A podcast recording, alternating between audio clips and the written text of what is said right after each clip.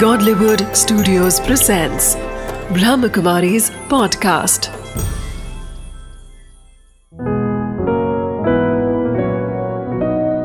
ज़िंदगी बने आसान।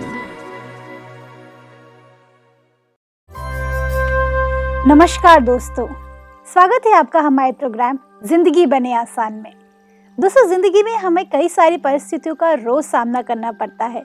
लेकिन हम ये रियलाइज़ नहीं कर पाते कि हमारी जो ज़िंदगी का जो लक्ष्य है वो असली लक्ष्य क्या है? वो असली लक्ष्य है खुशी।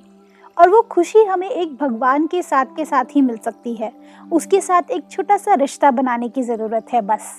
इस बात के साथ हम शुरुआत करते हैं आज हमारे प्रोग्राम की।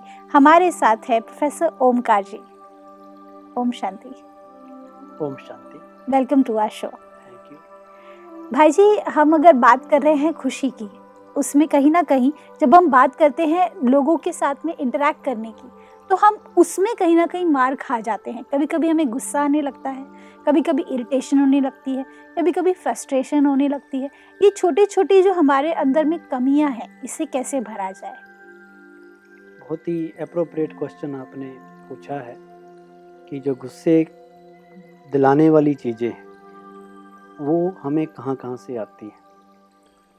पहले तो मैं आपको बता दूँ कि हमारा गुस्सा तीन चीज़ों पे ज़्यादा आता है। एक तो हम we are fighting with the past जो। हमारे साथ कुछ हो जाता है कुछ लोगों ने हमारा इंसल्ट किया हमें बिज़नेस में धोखा दिया रिलेशंस में चीटिंग हुई या कुछ हमारे लिए गलत हुआ वो पास्ट की चीज़ें हम उनको कंट्रोल करना चाहते हैं। और हम चाहते हैं कि वो चीज़ें हमारे अनुसार होती तो अच्छा होता लेकिन वो हुआ नहीं। तो वो चीज़ हमें गुस्सा दिलाती है। दूसरी चीज़ we are fighting some time with people हम सोचते हैं कि हर लोग मेरे अनुसार चलें। उनको हम हमेशा चेक करते रहेंगे करेक्ट करते रहेंगे और हमेशा उनको चेंज करने के लिए सोचेंगे। बिल्कुल। तो ये जो कंट्रोल करने की हैबिट है हमारी हम दूसरों को कंट्रोल करना चाहते हैं लेकिन इस दुनिया में कोई किसी को कंट्रोल नहीं कर सकता। ये चीज़ हम याद रख लें। इस दुनिया में हम केवल और केवल अपने आप को कंट्रोल कर सकते हैं। इवन द डिक्टेटर्स जो बहुत बड़े बड़े तानाशाह भी दुनिया में हुए वो भी ज़्यादा देर तक लोगों को कंट्रोल नहीं कर सके। तो हम या तो पास्ट को चेंज करने में लगे हुए हैं जो बिल्कुल इम्पॉसिबल है जो पास्ट इज़ पास्ट जो बीत गया वो कभी वापस नहीं आता। दूसरा है कि हम लोगों को अपने अनुसार चलाना चाहते थे वो भी हमारे कंट्रोल में नहीं होते। फिर क्या होता है? ये चीज़ें हमें फ्रस्ट्रेशन देने लगती हैं। जब लोग भी हमारे कंट्रोल में नहीं है पास्ट भी को भी हम चेंज नहीं कर सकते फिर हमें अपने ऊपर गुस्सा आता है। हम अपने साथ ही फाइट करना स्टार्ट कर देते हैं। मान लो हम किसी रेस्टोरेंट पे गए। अब रेस्टोरेंट में जाकर हमने ऑर्डर प्लेस किया कि हमें ये ये चीज़ें ले आओ। दस मिनट बीत गए पंद्रह मिनट बीत गए बीस मिनट बीत गए आधे घंटे के बाद कोई भी नहीं आया। अब आपको लगेगा कि क्या हुआ? शायद वो आदमी भूल गया जिसको हमने ऑर्डर दिया है हम्म, या उसने हमारा ऑर्डर गंवा दिया। अब आपको गुस्सा आएगा। और गुस्सा उसके ऊपर भी आएगा और अपने ऊपर भी गुस्सा आएगा कि मैंने इतना देर वेट क्यों किया? हम्म, गलती तो मेरी है जो मैंने इतनी देर वेट किया। मैं दस मिनट बाद पूछ लेता कि क्या हुआ उस ऑर्डर का? तो मैंने वहाँ तो पूछा नहीं। जी। अब वो जो गुस्सा दूसरे अपने ऊपर आ रहा है वो हमारी अपनी कमज़ोरी थी। अब हम उसको दूसरे के ऊपर प्रोजेक्ट करना चाहते हैं। अपना गुस्सा दूसरे के ऊपर थ्रो आउट करना चाहते हैं। तो ये भी एक गुस्से की वजह है जिन वजहों से गुस्सा हमें अलग अलग सिचुएशन में आता है। अब जो आपने भी कहा कि गुस्सा आना ये तो बाहर का रूप है जब हम हम्म। ज़ोर ज़ोर से बोलने लग जाते हैं। ये तो लास्ट स्टेज है लेकिन उससे पहले भी कई ऐसी स्टेजेज हैं जो जिनसे गुजरते गुजरते हम लास्ट स्टेज तक पहुँचते हैं। अच्छा मतलब उसके भी स्टेजेस हैं गुस्से के भी। गुस्से के भी स्टेजेस हैं और उसमें जो फ़र्स्ट स्टेज है वो है कि हमें छोटी छोटी बातों से इरिटेशन होना शुरू होती है। छोटी छोटी बातें हमें परेशान करने लग जाते हैं। चिड़चिड़ापन हमारे जीवन में आने लगता है।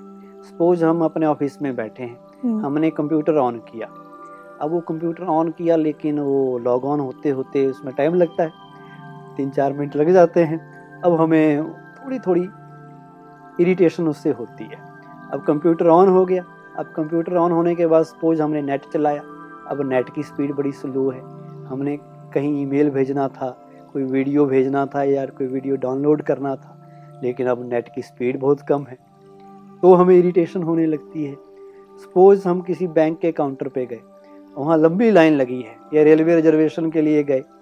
अब आप आजकल जानते हैं तत्काल के लिए कितनी जल्दी जाना पड़ता है। तो वहाँ आपने तीन घंटे लाइन पे खड़े रहे।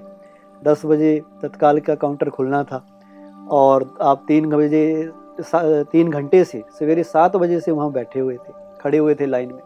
और जैसे ही आपका नंबर आया दस बज के पंद्रह मिनट पे, वहाँ से आगे काउंटर से जवाब आया कि अब आपका, अब तो तत्काल का कोटा पूरा हो गया। तो अब आपको इरिटेशन होगी या नहीं पर भाई जी कहीं ना कहीं हमारी पेशेंस को टेस्ट किया जाता है ना।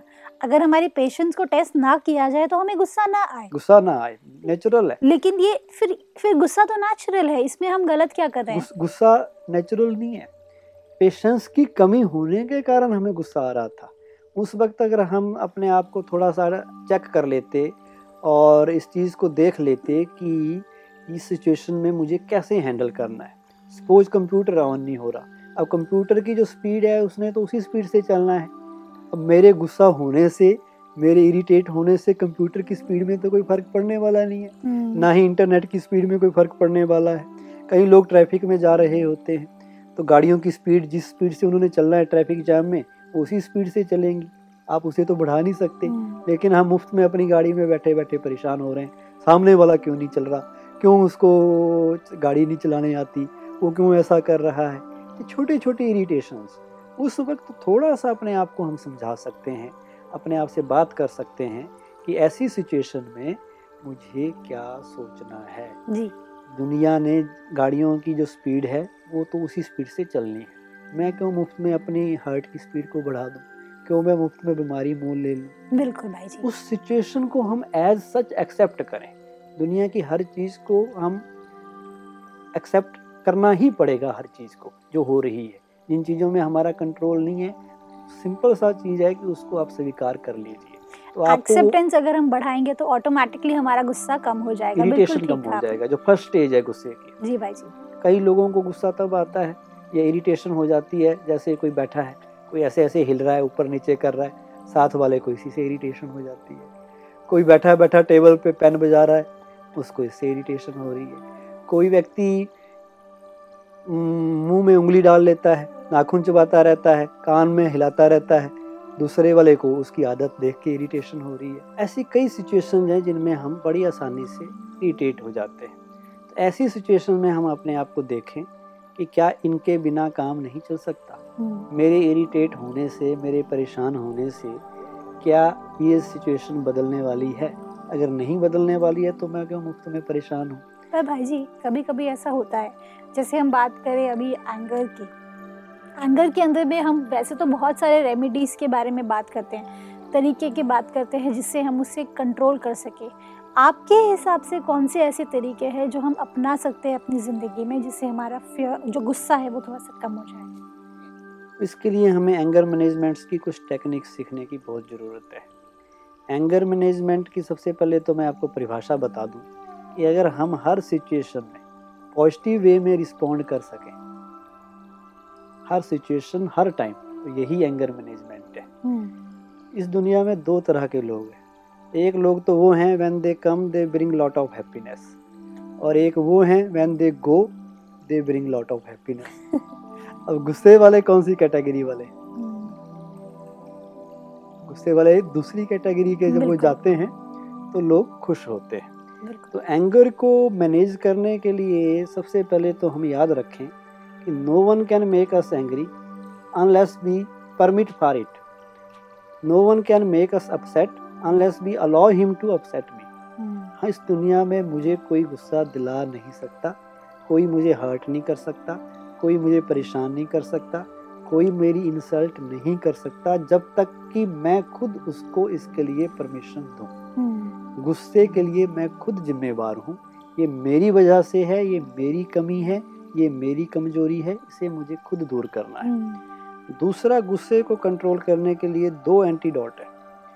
पहला तो गुस्से का जैसे जितनी भी अच्छाइयाँ या बुराइयाँ हैं दुनिया में हर बुराई के पीछे उसको दूर करने के लिए एक अच्छाई होती है। हम्म, सपोज़ आपने नफरत को दूर करना है हम्म। तो नफरत का उल्टा क्या है?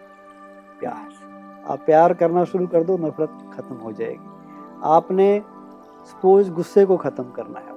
तो गुस्से को एलिमिनेट करने के लिए, उसको कैंसिल आउट करने के लिए, इस नेगेटिविटी को ख़त्म करने के लिए, इसके लिए जो पॉजिटिव क्वालिटी है, वो है एक तो टॉलरेंस पावर और एक है शांति। तो सबसे पहले मैं लेता हूँ सहन शक्ति, कि सहन करना कितना ज़रूरी है। सहन, गुस्से को ख़त्म करने के लिए अगर हमें थोड़ा बहुत सहन भी करना पड़े ना तो बड़ी बात नहीं है। किसी शायर ने बड़ा अच्छा फरमाया है होठों तक आई बात को भी निगलना पड़ता है। हम्म, होठों तक आई बात को भी निगलना पड़ता है। औलाद बनने के लिए लोहे को भी पिघलना पड़ता है। हम्म, तपे बिना कोई सोना निर्मल नहीं बनता। तपे बिना कोई सोना निर्मल नहीं बनता।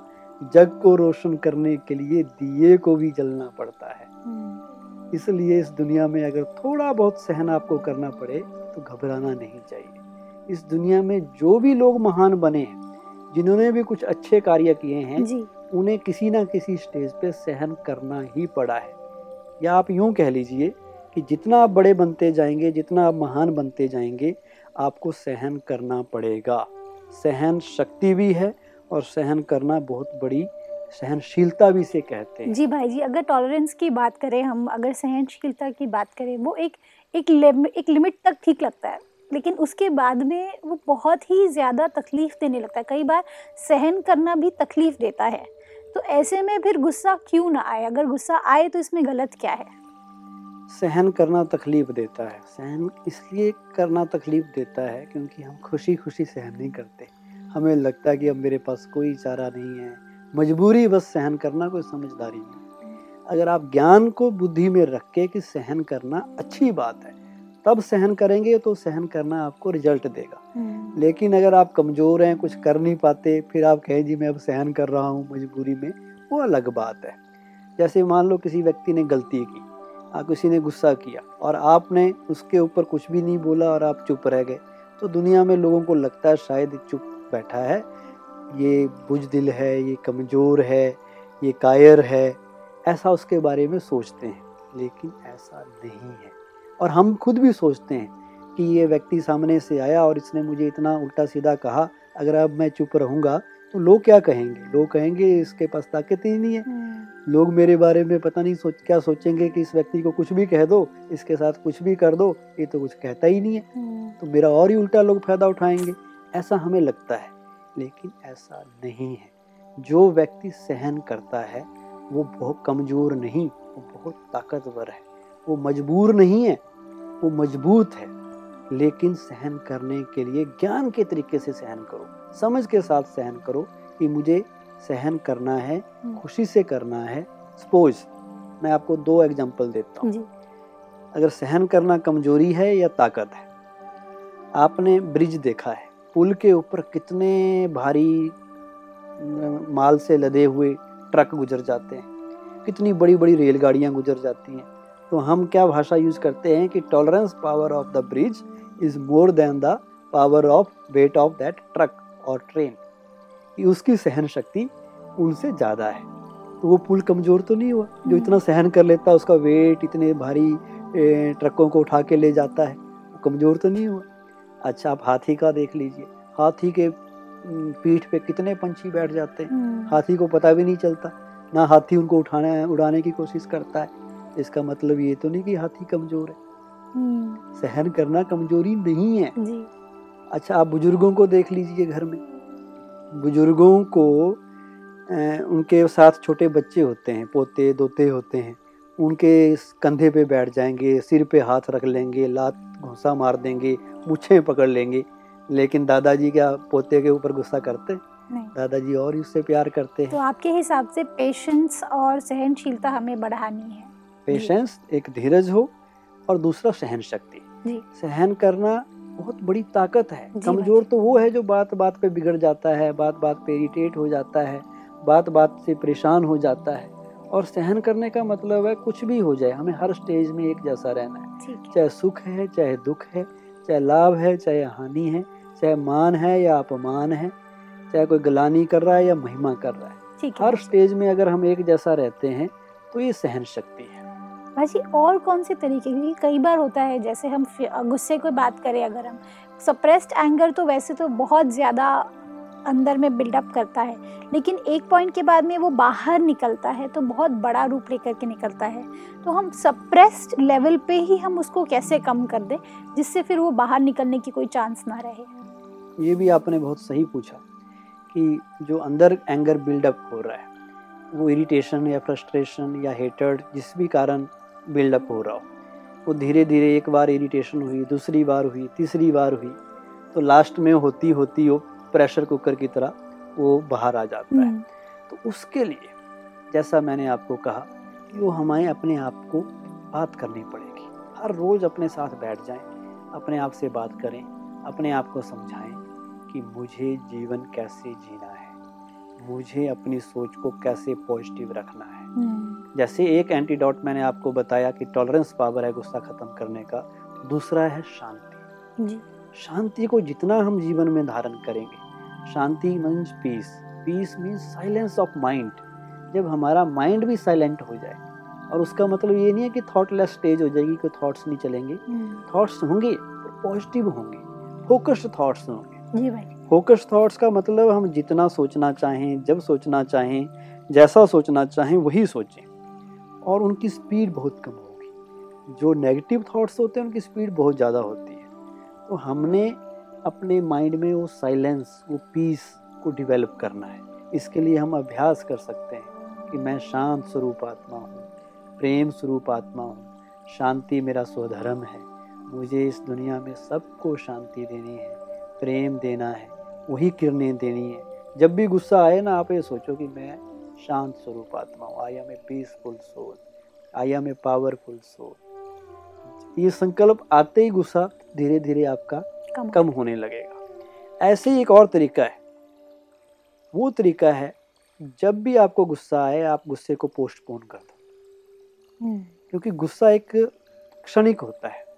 ये ऐसी फीलिंग है जो थोड़ी देर के लिए आती है। अगर आप उस वक्त कंट्रोल कर सके अपने आप को तो धीरे धीरे वो आधे घंटे एक घंटे के बाद वो डेल्यूट हो हो जाएगा। तो उसको आप पोस्टपोन करो स्थगित करो। जैसे आपने माचिस की तिली देखी है माचिस की तिली थोड़ा सा भी ऐसे करो तो वो जल जाती है। क्यों जलती है? क्योंकि उसको सिर है पर दिमाग नहीं है। हम्म, उसी तरह आदमी जो गुस्से का शिकार होता है उसका भी हाल क्या है उसको सिर भी है दिमाग भी है पर वो दिमाग का इस्तेमाल नहीं करता। जी।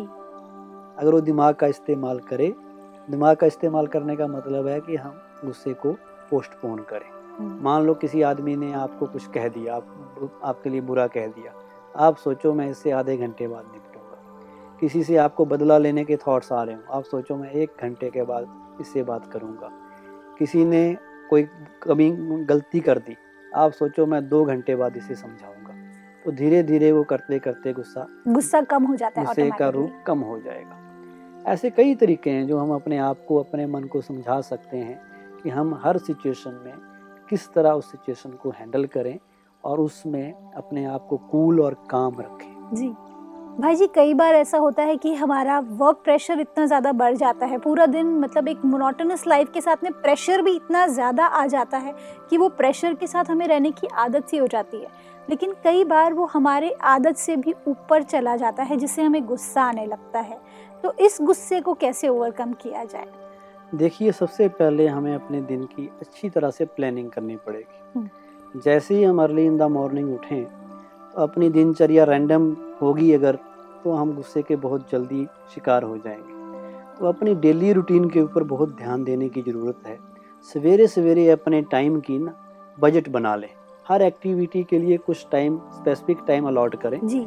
और सारा दिन उसके ऊपर स्ट्रिक्ट वॉच करें कि वो दिन जो जिसके लिए जिस एक्टिविटी के लिए मैंने जितना टाइम दिया था उसी अनुसार हो रही है नहीं हो रही है। और लास्ट में सोने से पहले अपना टाइम का अपनी एक्टिविटी का ऑडिट करें हम्म, कि क्या उसमें चेंज आया। अगर चेंज आया तो अगले दिन के लिए उसमें चेंज करने की कोशिश करें। तो जब हमारा दिन रैंडम नहीं बीतेगा एम लेके चलें सारा दिन कि हम सारा दिन खाली नहीं रहेंगे। खालीपन होगा तब भी गुस्सा आता है। ओवर वर्क होगा तब भी गुस्सा आता है। हम्म, जब हम अपने को एक सिस्टम से चलाएँगे प्लानिंग से चलाएँगे एमलेस डे नहीं होगा। आपने देखा होगा बहुत से लोग होते हैं जिनके जीवन का कोई उद्देश्य नहीं होता। हम्म, सारा दिन घूमते रहेंगे इधर उधर कहीं मदारी का खेल हो रहा है वहाँ खड़े हो जाएँगे। कहीं बंदर का तमाशा कोई दिखा रहा है वहाँ खड़े हो जाएँगे कहीं जाके पत्ते खेलने लग जाएँगे। कोई एम ही नहीं है लाइफ का।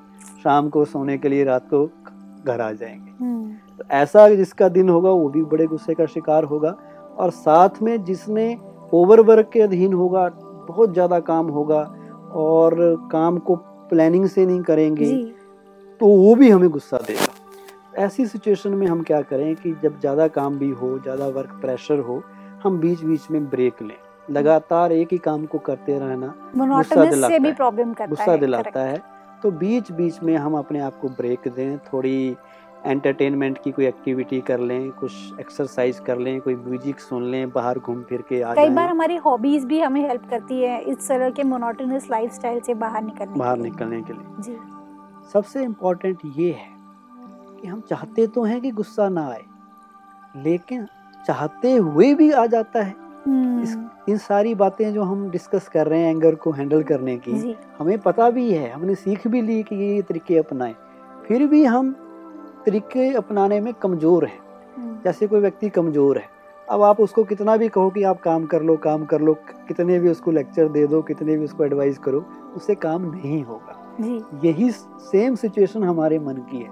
हमारा मन भी इतना कमज़ोर आज हो चुका है कि वो सब कुछ जानते हुए भी कर नहीं पाता। तो इससे बचने के लिए और इससे ऊपर उठने के लिए कि हमारा मन कैसे ताकतवर बने वो जो टेक्निक है वो है राजयोग मेडिटेशन अच्छा राजयोग मेडिटेशन भी हेल्प करता है हमें एंगर से निकलने के लिए? एंगर से निकलने के लिए। अच्छा। क्योंकि meditation is the best medication it is basically the thought drill process हम अपने आप को अपने थॉट्स को स्टेबलाइज करना सीखते हैं। जी। हमारे thoughts cool calm constructive productive बनते हैं। जब हम मेडिटेशन मतलब उस सुप्रीम अथॉरिटी उस परमात्मा से अपना कनेक्शन जोड़ते हैं हम अपनी विल के अकॉर्डिंग काम करना सीख लेते हैं राजयोग से। भाई जी कई बार ऐसा होता है कि हम भगवान से भी नाराज़ हो जाते हैं क्योंकि हम कंटिन्यूसली उनसे एक्सपेक्टेशंस रखते हैं हम जा कर के पूजा करते हैं पाठ करते हैं लेकिन वो हमारी मनोकामनाओं को पूर्ण नहीं करता। तो ऐसे में भगवान से गुस्सा करना सही है? देखिए भगवान से हम बहुत कुछ मांगते हैं और वो अगर नहीं मिलता तो उससे नाराज़ कुछ लोग अगर हो जाएँ तो गुस्सा करना मैं तो नहीं समझता कि उसके साथ गुस्सा करने से हमें कुछ मिल जाएगा। हाँ हम अपनी नाराज़गी उससे ज़रूर दिखा सकते हैं क्योंकि वही तो है जो हमारी नाराज़गी भी सुनेगा। हम रूठेंगे तो हमें मनाएगा भी। हर उम्मीद में हमारा सहारा तो वही है। लेकिन उसमें बहुत सी बातें हैं। कि भगवान हमारी चीज़ें हमारी मनोकामनाएँ क्यों नहीं पूर्ण करता? वो करता है लेकिन उतनी करता है जितनी हमें चाहिए जिसमें हमारा फ़ायदा है। जिन चीज़ों में हमारा फ़ायदा नहीं है चाहे हमें वो लग रही है कि वो फ़ायदे में है क्योंकि हमें तो प्रेजेंट दिखता है। बिल्कुल। परमात्मा को सब कुछ पता है कि इसे क्या देना जायज़ है क्या देना जायज़ नहीं है। इसलिए वो हमारा भला ही करता है। हम्म, वो हमारे लिए सब अच्छा ही सोचता है और अच्छा ही करता है। ज़रूरी नहीं है वो हमारी इच्छाओं से मैच करे या ना करे। इसलिए भगवान से नाराज़ होने का तो मतलब बनता नहीं है। ठीक है। आपके हिसाब से भगवान से नाराज़ नहीं होए। लेकिन कई बार ऐसा होता है कि हम अपने अंदर तो बहुत सारी शक्ति भर करके भगवान से पूरे होप के साथ में बातें करते हैं। लेकिन फिर भी एक वन साइडेडनेस की फीलिंग आने लगती है कि हम ही करते हैं वो तो कभी कुछ जवाब नहीं देता। हम ही करते हैं क्योंकि कोई भी रिलेशनशिप में दोनों साइड से अगर मिले लेन देन हो तो ऑटोमेटिकली वो चीज़ फलीभूत होती है। लेकिन अगर वन साइडेडनेस की फीलिंग आने लगे तो उसमें खालीपन आने लगता है। तो वो जो एक फीलिंग है उसे कैसे ओवरकम करें? हाँ बहुत दफ़ा ऐसा होता है कि हम कोशिश करते हैं उससे वार्तालाप करने की उससे कनेक्शन जोड़ने की लेकिन इधर से कनेक्शन जोड़ा जाता है उधर से जुड़ता ही नहीं। हम्म। अब सोचने का विषय ये है कि कमी हमारी है कि उनकी है। कमी ट्रांसमीटर की है कि कमी रिसीवर की है? परमात्मा सागर है। परमात्मा ट्रांसमीटर है। बहुत पावरफुल ट्रांसमीटर है जो हमेशा शांति प्रेम खुशी आनंद ये सारी किरणें उससे निकलती रहती हैं। जी। वो सबको देता है। जो उसे याद करते हैं उनको भी देता है।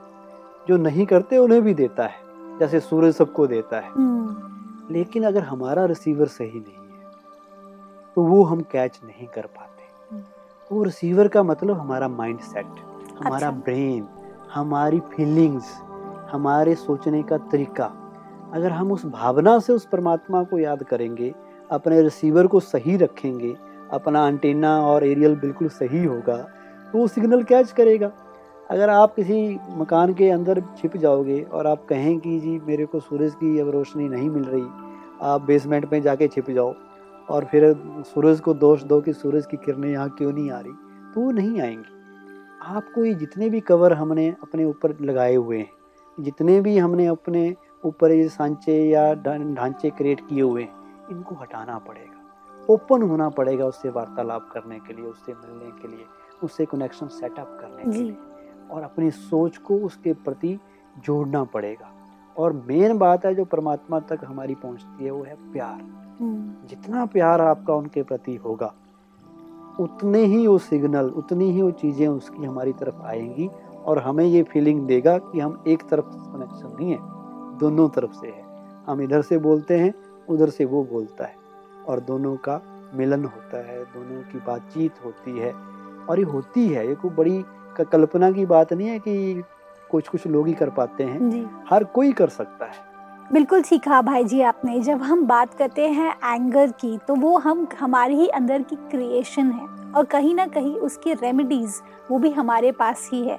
हमारे ही हाथ में है हम अपने आप को कैसे एंगर से दूर रख सके। बिल्कुल ठीक कहा भाई जी। थैंक यू सो मच ओम शांति। थैंक यू दोस्तों, हमने क्या जाना आज? कि जब हम एंगर को पोस्टपोन्ड कर देते हैं तो ऑटोमेटिकली वो कहीं ना कहीं उसकी जो क्षमता है, वो थोड़ी सी कम होने लगती है। और हमारे अंदर अगर पेशेंस बढ़ जाए, अगर हमारे अंदर सहनशीलता बढ़ जाए तो ऑटोमेटिकली हम एंगर के साथ में जंग को जीत सकते हैं। इसी बात के साथ आज के प्रोग्राम को हम एंड करते हैं। कल आपसे फिर मिलेंगे आपके ही शो में, ज़िंदगी बने आसान। ओम शांति।